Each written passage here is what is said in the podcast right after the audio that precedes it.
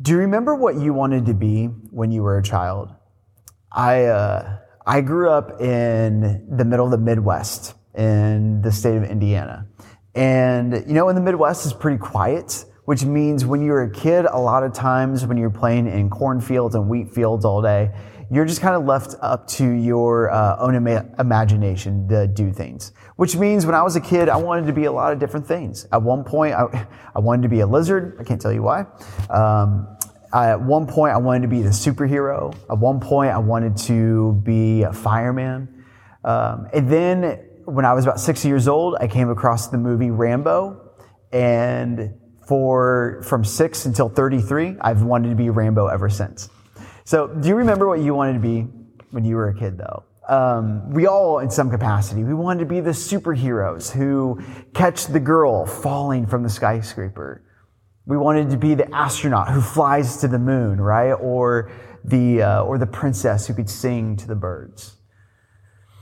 You know, I think in a lot of ways, life has a way of beating that childlike imagination out of us, doesn't it? I mean, you, uh, you get hurt, you get burned again, you spend all of your time helping that one person heal, only once they heal, you're thrown away by the wayside and they don't need you anymore. You might invest all of your money into that one big thing, all for it to just blow up in your face. Maybe, maybe you lose something, or maybe you lose someone. And it's like there's this um, thin layer of hardness that begins to build up around in our hearts when that happens. Because when you get hurt and you get hurt some more, that layer gets thicker and thicker. You lose more money and more people, and it gets thicker and thicker and thicker. And that layer around your heart just starts giving you different names. Names like cynical and jaded, status quo, mundane. This is just how it is. And with each and every passing day, you move away from participating in the beauty and the imagination of this world to just becoming another spectator. See, I think in a lot of ways, I, I don't believe that this is what it means to be fully human. And I don't think that is what God intends for our lives. In, in Psalm 34 8, the poet says, Taste and see that the Lord, that God is good. And taste, taste is about full experience of your senses. It is um, a full immersion in the new thing that God is doing in this world. Taste is all the encounters that we have, not only with the divine, but humanity around us. Taste is understanding that there is so much imagination and wonder and awe simply humming underneath everything that you encounter every single day in this world. Taste is about your awareness that God is here and now, and you have a participation in that relationship. And what happens when you taste the goodness of God? I think you begin to see it. Because once you, once you taste it, I think your eyes become open to the new thing that is happening right in front of you. And I would argue that here and now, Jesus continues to invite us to this taste. A couple of weeks ago, we talked about how, uh, how creation is created in seven days. Now, in both Jewish and Hebrew imagination, numbers are extremely important. Like in, in the scriptures, the number uh, seven was massively symbolic because there are seven miracles that are recorded in scriptures from Jesus. And seven, just like creation, is the number of completion. However, Jesus' resurrection was the eighth miracle. So if seven refers to the completion of a thing, the completion of creation, the completion of one world, what would then eight signify?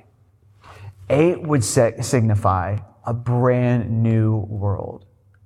You see, at the very, the very heart of the Jesus story is that a new world was brought into existence through Jesus and that we are being invited into it. We are being invited to taste and to see.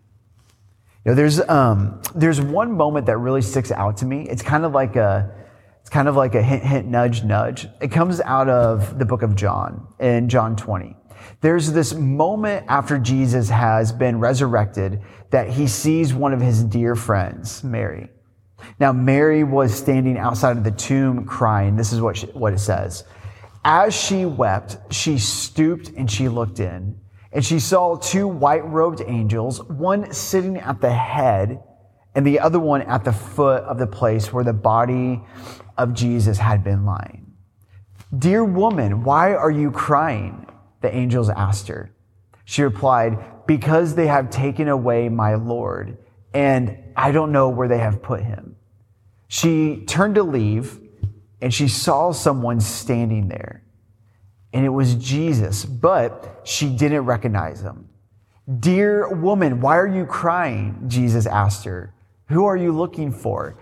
And Mary thought that this was the gardener. So she said, Sir, if you have taken him away, just tell me where you have put him, and I will go and get him. Mary, Jesus said. And at that moment, she turned to him and she cried out, Rabboni, which is Hebrew for teacher. But then this is the interesting part that happens. Jesus says, Don't cling to me, for I haven't yet ascended to the Father, but Go find my brothers and tell them, I am ascending to my Father and your Father, to my God and your God. And so, Jesus being resurrected, right, he looks at his friend and Jesus says, Don't touch me. Now, on the surface level, this seems maybe a little like interesting um, and like kind of weird, but you know, we're talking about constant curiosity today. So we have a lot to dig into this passage. Now, there is so much symbology that is packed into these few verses. Um, let me ask you this question. Have you ever lost someone and you kind of just knew that like parts of your life that you had before had like died with them? For Mary, the death of Jesus was a symbol that everything she loved about life with Jesus had come to an end. But you know, when she sees Jesus, she clings to him, believing that she could go back to the life that she had before, rather than realizing that again, Jesus' resurrection was to lead her forward into something brand new. And if we look closely, I think we will see that there is an old world here and there is also a new world. And the entire message of Jesus is about the invitation to make a new world. So when we talk about this new cultural rhythm called constant curiosity, let us frame it like this, that a new world is on the other side of collective imagination. That this new world that Jesus is inviting us into, that as a, as a community, we can collectively imagine and then create this brand new world that Jesus invites us to participate with. Okay, so how, how do you leave an old world and how do you, how do you make a new world? Um, I think it actually has a lot to do with Pam cooking spray. Okay. I know it's a really weird phrase. And yes, I said Pam cooking spray, but let me explain. The other night I was uh, making dinner and um, a little bit of like curiosity came, came over me. I'm spraying a cooking uh, or a, a, pan with Pam cooking spray when I look down and I see the ingredient list and then I see the serving size on the bottle. Did you know that the serving size for Pam cooking spray is one quarter of a second. Like at some time, there was like, there was a meeting of a bunch of like, probably some old people sitting around a desk from like Office Depot, and they literally had a meeting to decide how many seconds one spray would be for a serving size of Pam cooking spray. And when they realized one second was too long, they literally took that second, split it up in four, four different pieces, and said it's one of those four pieces, one fourth of a second. Constant curiosity. If you want more curiosity, just lower the bar in your life, right? And so I see, I see that serving size, so then I start looking at the ingredient list. And I realize that one of the ingredients in Pam cooking spray is this thing called propellant. And so the next thing obviously that I do is like any good millennial would, I get on, I get on Google and I type in obviously in all caps, why is there propellant in Pam? And so I'm, I'm already I'm already invested into Pam cooking spray at this uh, at this point. So I figured I might as well continue, and I start wondering like, who is Pam, and why did she put propellant in my cooking spray? And then I found this out. Pam stands for Product of Arthur Meyerhoff. So I start googling Arthur Meyerhoff, and when you Google Arthur Meyerhoff's bio, this is the first thing that pops up. It says that Arthur Meyer, Meyerhoff's innate curiosity and inventiveness were balanced by a caring nature and a willingness to help. Um, Arthur had, excuse me, had a love of farming that led him to develop this company. I think it's called Mizon, and to experience um, this like new thing that he wanted to create that was antibiotic food supplements for livestock, uh, a poultry company. Um, he also loved horses, and he was able to make this like new, very like um, creative saddle for for like ranch horses. He also was the guy who created the steps that you um, use to get out of a pool. Right now, this guy's a massive inventor. Obviously, he was responsible for the success of Pam cooking spray. Um, and I think even at 80 years of age, he began to take flying lessons. Okay, so I tell, I tell you all that because he had this massive curiosity about things and he has this zest for life that enabled him to pursue these ideas for like a workable and sometimes like profitable end to all his products. But that's not how Arthur's story started. He actually started out as a poor, low class kid who loved two things science and baseball. He, um, like his bio said, also had this like caring nature and willingness to help people. Now, this was early on in post World War II, and baseball was just coming back, roaring back as a family favorite. However, women still weren't allowed to play baseball. And something about Arthur, he took this personally. He actually helped develop the um, All American Girls Baseball League, right? Um, if you look this up, um, you might find a movie called A League of Their Own uh, with Tom Hanks and some other actors in it. Um, that movie was based off of uh, Arthur Meyerhoff's invention. Crazy, crazy, right? One story inside of all this is about this lady named Carolyn Davis. Now, mind you, all of this is before Pam. And so I, I, started reading about this lady named Carolyn Davis. I'm asking myself, like, how did Arthur go from baseball and science to, to Pam? And this name Carolyn Davis came, came up over and over again. So in 1945, she was a pitcher for a women's baseball team. And during uh, spring camp, Arthur notices she has this like growth-like tumor on her neck. So Arthur begins to ask her about the growth, and she said that she's not sure what it is, but it's been growing for some time. And Arthur immediately becomes worried.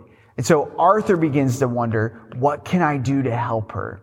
Because he sees this growth and he gets that this like could be something serious. And so Arthur says to himself, I need to do what I can to help her get rid of this tumor. But Arthur has no money because he spent all of his time playing baseball and baseball at this point did not pay for your bills. But then Arthur remembers one of his other loves science. You speed up the story. Over the next year, Arthur creates Pam. And when spring camp arrives the next year, Carolyn and her tumor, Carolyn's tumor is gone because Arthur paid for a surgery to get rid of it. And he could pay for it because he created this new thing called Pam. And he was selling it to restaurants and investors, and he made enough money to get rid of it. You see, I found this insane beauty um, and justice driven story of gender equity and of innovation, all because of a serving size on the back of a can of Pam. Because when you stay curious, you just continue to keep searching for the thing under the thing under the thing. And sometimes when you dig, you find things that bother you, like propellant in your food. But then you keep digging more and more and hoping and searching for something even more. And then you find stories of justice and beauty and gender inclusion and equity. Now, if you can do that with Pam, what happens when you do that to your faith? What happens when you do that to the Bible? Yeah, because at a glance, Genesis is a really good creation poem until you get curious and you begin to ask questions about it. And then you realize that the Babylonian creation story was written 500 years before it, and the Genesis creation poem looks eerily similar.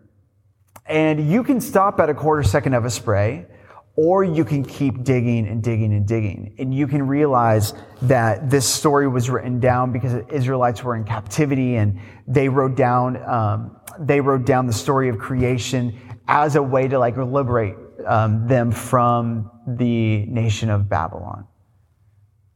Um, you can do this with so many other things with Amos and the widening gap between the rich and poor, how I think America looks a lot like Egypt and Babylon in the book of Genesis than it does Israel.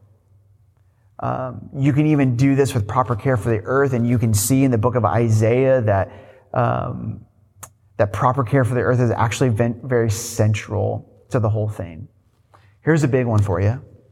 How about that there's this new modern theology that took the book of Revelation and made it to, into this end times apocalyptic book? Because the original ancient Hebrewism of the Bible is Jesus saying, I'm making all things new. So the Bible isn't about the end of us. It's about the future of us. It's about where we will take this world. Um, what we have the end of the Bible is an invitation to make all things new. And then the Bible ends. Okay. Did you get that? Like it's an invitation to make all things new and it ends because there isn't a one, two, three guideline. There isn't a black and white, this is just how you do it. All we have is the promise of the message of Jesus and then the invitation to help make all things new. And how do you make all things new? I would argue that it first starts with you asking a lot of questions, staying constantly curious. And so if you stay constantly curious, if you have a community driven collective imagination, I would argue that you will begin to see a new world that is bursting forth here and now, that collectively looking at this world and seeing everyone always and literally risking all of that and choosing the wild, you can create a new world, a new world that's bursting forth with life and love and inclusion and equity and belonging for all people and all things. You see, the real crisis at the heart of humanity it's not getting the future figured out. I think it's in a lack of imagination here and now. To insist that what we see is just the way it is, and to fail to see that the great invitation of being human is to actually change what could be. So, constant curiosity, collectively uh, imagining what the world can look like, Jesus centered wisdom to make all things new. See, in a lot of ways, the Jesus message is like how we used to imagine the world when we were a child. It is this invitation to a brand new world. And I often wonder if we begin to choose curiosity, to embrace the gray space of the Bible, the gray space of Jesus, the gray space of our entire spiritual belief system, I often wonder if you find new ways of being human in that experience and then new ways of building a new world here and now. So may we start asking a whole lot of questions. May we see that curiosity can be the engine of our lives that curiosity can actually be the thing that hums underneath all cultures and all people. Because if we say curious about what is happening here, you may just see that you have the participation in a new world that's bursting forth here and now. So may you stay constantly curious. and may peace and love be with you every step of the way.